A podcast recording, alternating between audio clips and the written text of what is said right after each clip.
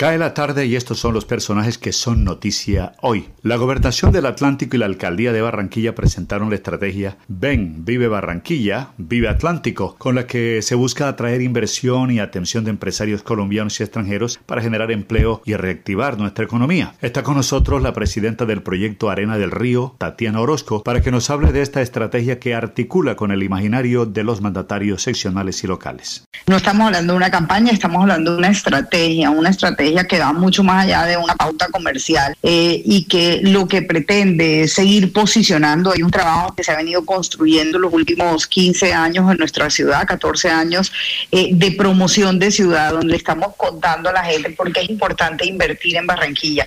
Y hoy estamos diciendo a la gente, no solamente invierte en Barranquilla, también vente a vivir a Barranquilla. Y yo soy una de esas personas, ustedes lo saben, que volvió a Barranquilla después de ocho años de estar por fuera y la verdad tengo que eh, ser testimonio vivo de la felicidad que tengo estar aquí, pero no solamente yo como barranquillera, porque eso es lo fácil, cuando uno vive, vuelve a su tierra, a sus amigos, a su familia, obvio que está feliz, pero tengo el, el, testimonio también de mi esposo argentino, primera vez que vive en Barranquilla y está feliz y dice que es la ciudad eh, de Colombia en donde mejor se ha sentido, eh, que rápidamente hizo amigos, que se conecta muy fácil. Entonces yo creo que eh, es, esos testimonios de esa gente que ha llegado, eh, que ha logrado desarrollarse en nuestra ciudad, son los que cada vez más tenemos que, que contar y apalancar para que vengan así otras personas a vivir, a tener a sus hijos aquí en los colegios, en los buenos colegios que tiene esta ciudad, en fin, una cantidad de beneficios que nos ofrece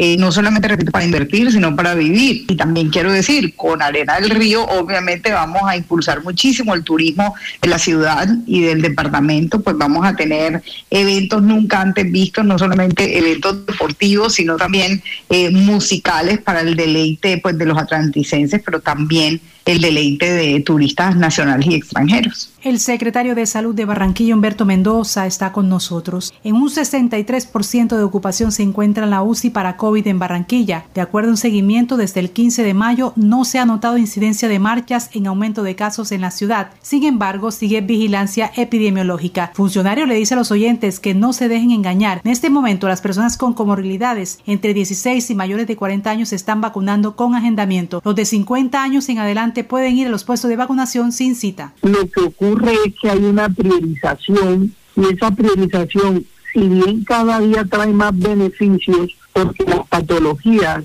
que estaban beneficiadas para vacunas al principio eran pocas, eran básicamente condiciones directamente asociadas a mayores de 65 años, comorbilidades concretamente como enfermedad renal crónica, eh, enfermedad hipertensiva y, es lo que pasa y por qué las personas de 16 a 49 años, que son las que se benefician en este momento de estas patologías como origen para ir a vacunarse, ¿por qué no aparecen todos priorizados en mi vacuna app?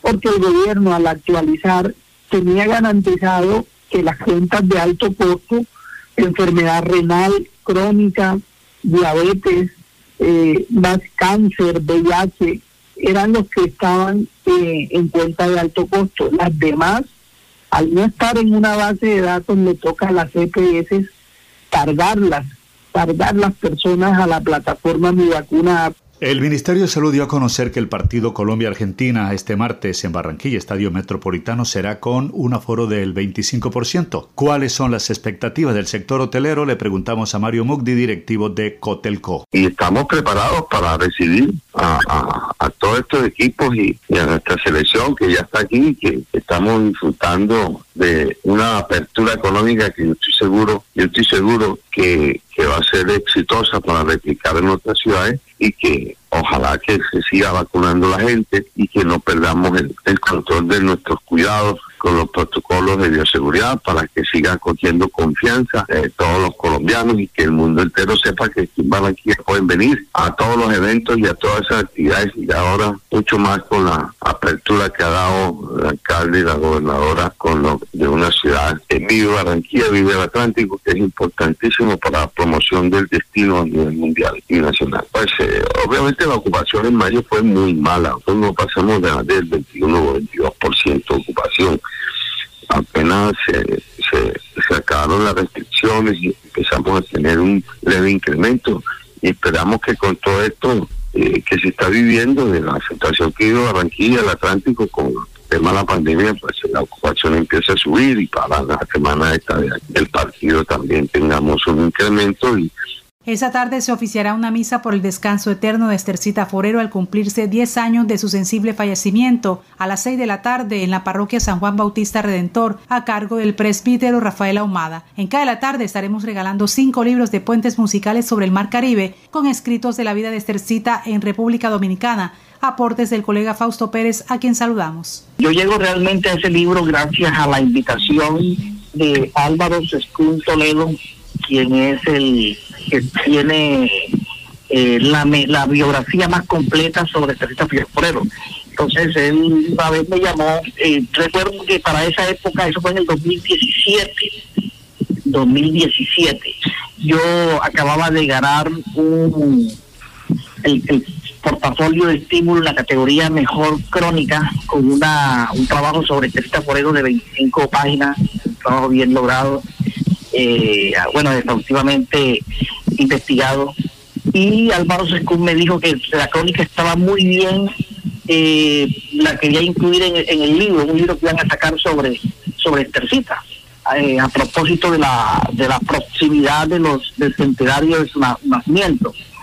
Entonces, pero que el texto que yo tenía era muy largo, que si yo tenía otro texto sobre esta cita, y decía a lo largo de mi carrera periodística, incluso en, con noticias ya, recuerdo que hicimos un trabajo que se llamó El Caribe Canta, que fue ganador del Premio Nacional de Periodismo Simón Bolívar, que hicimos conjuntamente con Eberto Amor Beltrán, y después seguimos sacando una serie, una serie en, noticias ya sobre Teresa Forero, y ahí teníamos una entrevista que le había hecho a Estercita entonces, ese trabajo lo, lo, lo, lo, lo, lo digamos, lo, lo reduje.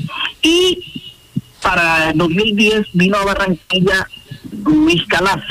Luis Calaf, eh, uno notable compositor eh, dominicano, y una compilación y ese libro salió originalmente en el año 2017. Recuerdo que en el mes de julio fue presentado en la cueva. Para acá en la tarde el informe de Jenny Ramírez y Osvaldo Sampaio Cobo. Feliz noche.